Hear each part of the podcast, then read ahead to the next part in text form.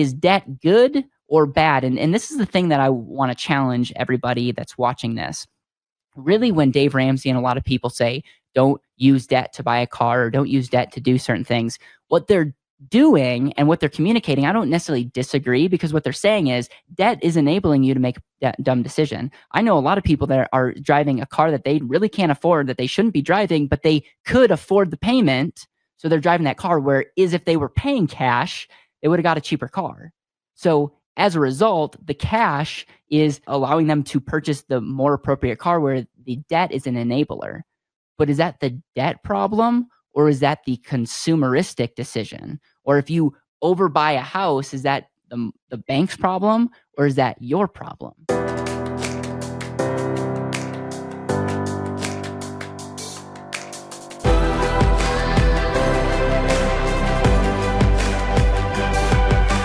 This is Better Wealth with Caleb Guilliams. All right, we're going to be talking about debt, good debt versus bad debt. We're going to talk about the framework of debt. And by the end of this video, you will have proper framework as it relates to how to view debt and whether you should take on debt or whether you should not take on debt and hopefully you understand it. And before you go into the comments again, I'm trying to sell you a debt product. I'm not. I'm literally making this because I've seen so much bad advice. I've seen so many emotional speakers. I've seen so many people that really are not putting a lot of thought. They're just saying, like, they're saying things like, don't use debt to buy a car because that's a liability, but debt to buy an asset like a house is a good thing. And and while there's potential truth to that, I, I think the way the framework that we have on debt, I think will serve you well um, and it really, um, this video is really being made possible because I just interviewed one of my dear friends who's super smart, who just wrote a book that's I have a ton of respect for. And, and he made the statement, I believe all debt is bad debt. And it just, regardless of what he meant by that, I'm like, I've heard that way too many times. I need to at least get this video off my chest so that we can have a conversation about it. So, overall, when we talk about debt, we first of all have to address the elephant in the room. A lot of people that are saying debt is bad are people that are saying cash is king. Um, Dave Ramsey is probably the most popular person as it relates to don't do debt because debt is bad. You're a slave to the debtor, but cash is king. Save up cash. What's interesting is since our country went off the gold standard, we we have to understand that what is cash? Cash is currency. Literally, I have a dollar here, a very crumpled up dollar, and it says a Federal Reserve note. It's interesting. A Federal Reserve note. Is it possible that our cash is a form of debt? This would be a, a way longer video, but at the end of the day, when we understand the Federal Reserve and we understand how they operate and we understand inflation, the printing of the money, what we mean by cash is essentially a more ignorant style of debt. Cash in our hands, we think this is cash, but this is actually a debt note. It's a, a Federal Reserve note. That's all. I guess that's part of the thing that I'm trying to communicate here. So when we say that debt is bad, cash is king, well, cash is a form of debt.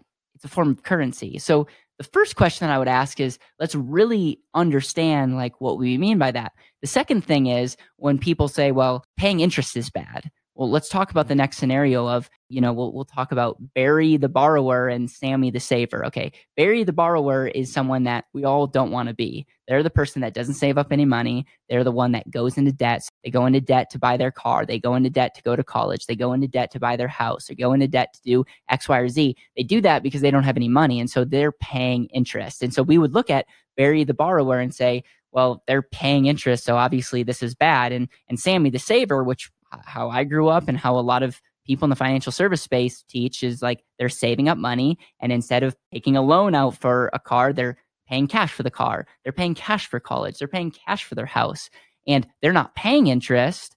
But what's interesting is every time they're surrendering a dollar and whether they're paying for a coffee or whether they're paying for a car or whether they're paying a tax, they don't just lose that dollar, but they lose what that dollar could have earned them their entire life. And that dollar will never work for them their entire life. So they're they're not just losing that dollar, but they're losing what that dollar could have earned them the rest of their life. So it is true that borrowing money or Barry the borrower is paying interest. But when we pay cash, or every time we pay cash, we're not paying interest, but we're losing interest. So we're surrendering our ability to earn interest. So that really opens up another, you know, concept because a lot of times when we're thinking about debt, we're just looking at one scenario. We're just looking at the interest but we're not asking the question, what is the whole picture? It's like if I were to say the world is flat. the world's not flat, but if we go outside, I could probably measure an area on my yard that is flat. Does that prove to you that the world's flat? Absolutely not. But it shows you that if you measure just in a day or in a year or in a certain period of time, you might be able to say that the world's flat depending on your math and logic. That's the same thing that goes with debt because every decision you make, whether you borrow or save, has a consequence. And so we have to look at the really the opportunity cost, the real 30 year, 40 year, 50 year uh, cost of making a certain decision. So with that just analogy of, you know, cash is actually currency and is actually a, a debt to the Federal Reserve and understanding that you're either paying interest or you're losing interest, we have to take a step back and saying, okay, is debt good or bad? And, and this is the thing that I want to challenge everybody that's watching this. Really, when Dave Ramsey and a lot of people say, don't use debt to buy a car or don't use debt to do certain things, what they're doing and what they're communicating, I don't necessarily disagree because what they're saying is debt is enabling you to make a dumb decision. I know a lot of people that are driving a car that they really can't afford, that they shouldn't be driving, but they could afford the payment. So they're driving that car. Where is if they were paying cash, they would have got a cheaper car. So as a result, the cash is allowing them to purchase the more appropriate car where the debt is an enabler. But is that the debt problem or is that the consumeristic decision? Or if you overbuy a house, is that the, the bank's problem or is that your problem? So it really comes down to we need a different framework for how we can afford something. And that, that's going to be a whole nother video. So if you want to hear how to afford something, subscribe to this this channel because I'll be coming out with that soon. But essentially, the first question that we that we need to ask is whether I'm buying a, a phone, whether I'm buying a car, whether I'm buying a house, whether I'm deciding to relocate somewhere, is number one, can I afford that thing? Can I afford that thing? That's the first question. It, it, it, we can't look at anything else other than can I afford that thing? And if the answer is yes, and we might feel like if you don't have cash to pay for it, you can't afford it. I'm, i respect that, but I do believe that there's a framework, um, and it's a little bit more foggy. But one of the probably easiest frameworks is if you don't have cash for something, you probably shouldn't buy it.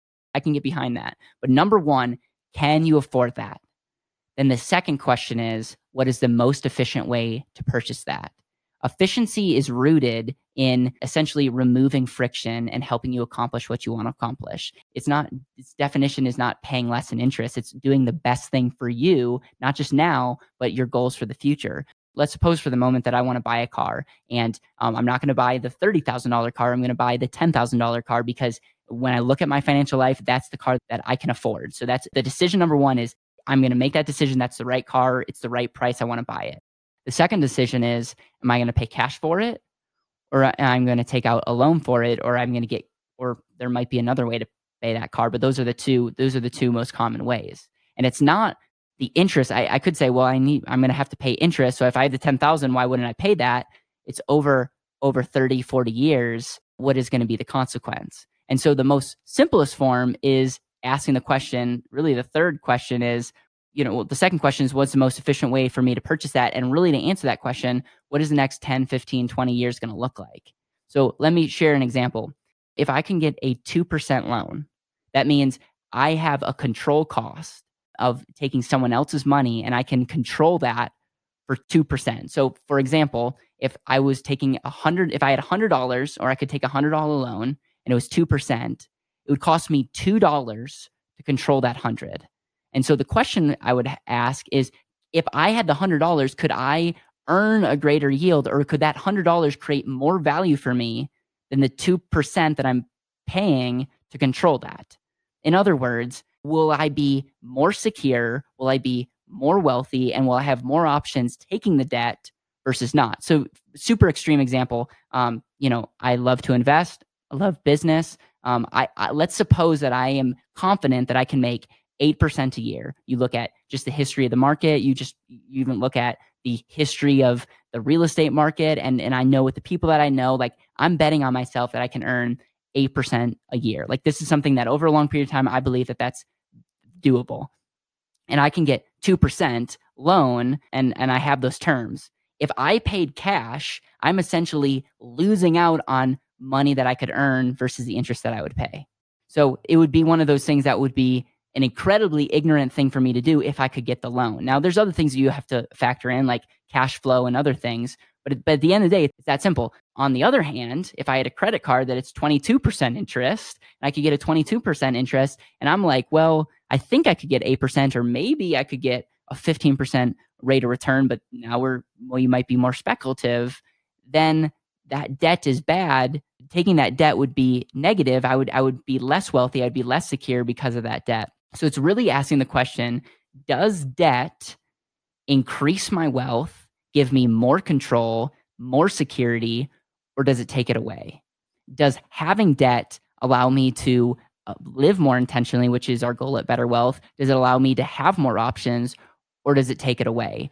That is what we need to. That's what we need to figure out first. Is good debt allows me to live more intentionally, allows me to have more cash flow freedom. It allows me to um, have a greater net worth and it gives me options that by default helps me be more secure. Um, bad debt does the exact opposite. Bad debt, um, you know, makes me less secure, takes less, uh, more money away. It's like a money drain. It becomes my net worth will be less over time, and as a result, it is a true drain on my financial life. And we should try to knock that out. So really, it, it comes down to debt is literally it's just the an instrument and cash is a form of debt. And so we have to know is this instrument or tool beneficial or not? Last thing I'll get into is strategies on how to pay off debt. And there's two there's two strategies that are the most common, the snowball method and the what's called the avalanche method and it's essentially the avalanche method is looking at the highest interest rates and knocking that out mathematically that's the best way the snowball method is a more emotional you know it builds momentum and if it's like um, it, you're pretty much taking out the smallest balance and you're building momentum and you know studies show that you know that could outperform the avalanche just by the momentum that you build up. And so what ends up happening is a lot of people they make this assumption that all debt is bad to do the snowball method and you can be debt free in six seven eight years and it's amazing.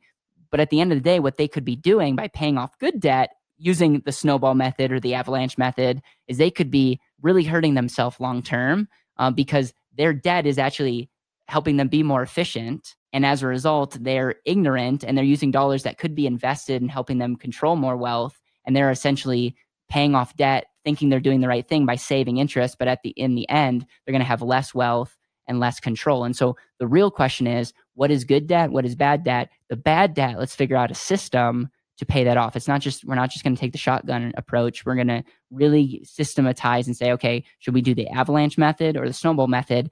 And from a coaching relationship, this really comes down to what's best for you. In summary, when when we talk about debt, we have to take a step, back and say, okay, when we, when we have the debt conversation, there's really three things that we need to talk about. Number one, we need to talk about is debt good or, or, is it bad? We have to understand that there's no free lunches in this game, and every decision we make has a long term consequence.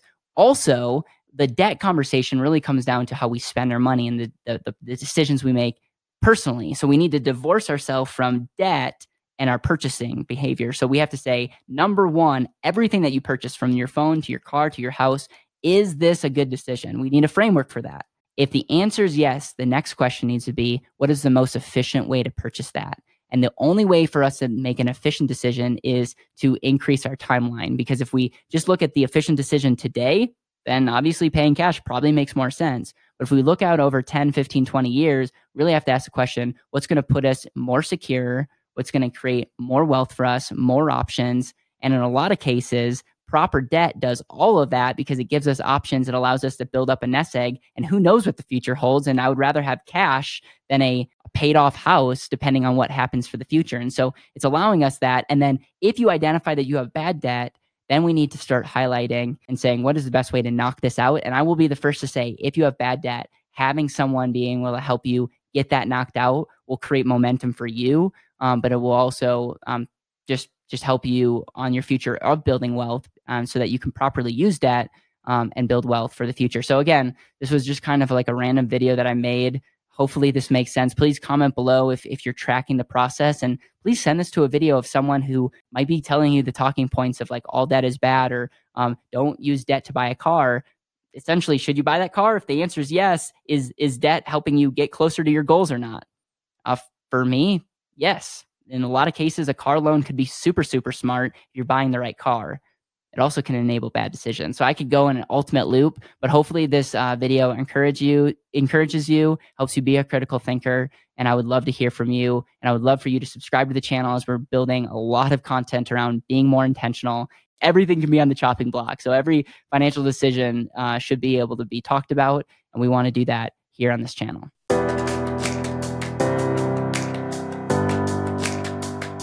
Thank you so much for listening to the Better Wealth Podcast. It would mean the world to me if you could hit subscribe, leave a review, and share this with the people that you know and love.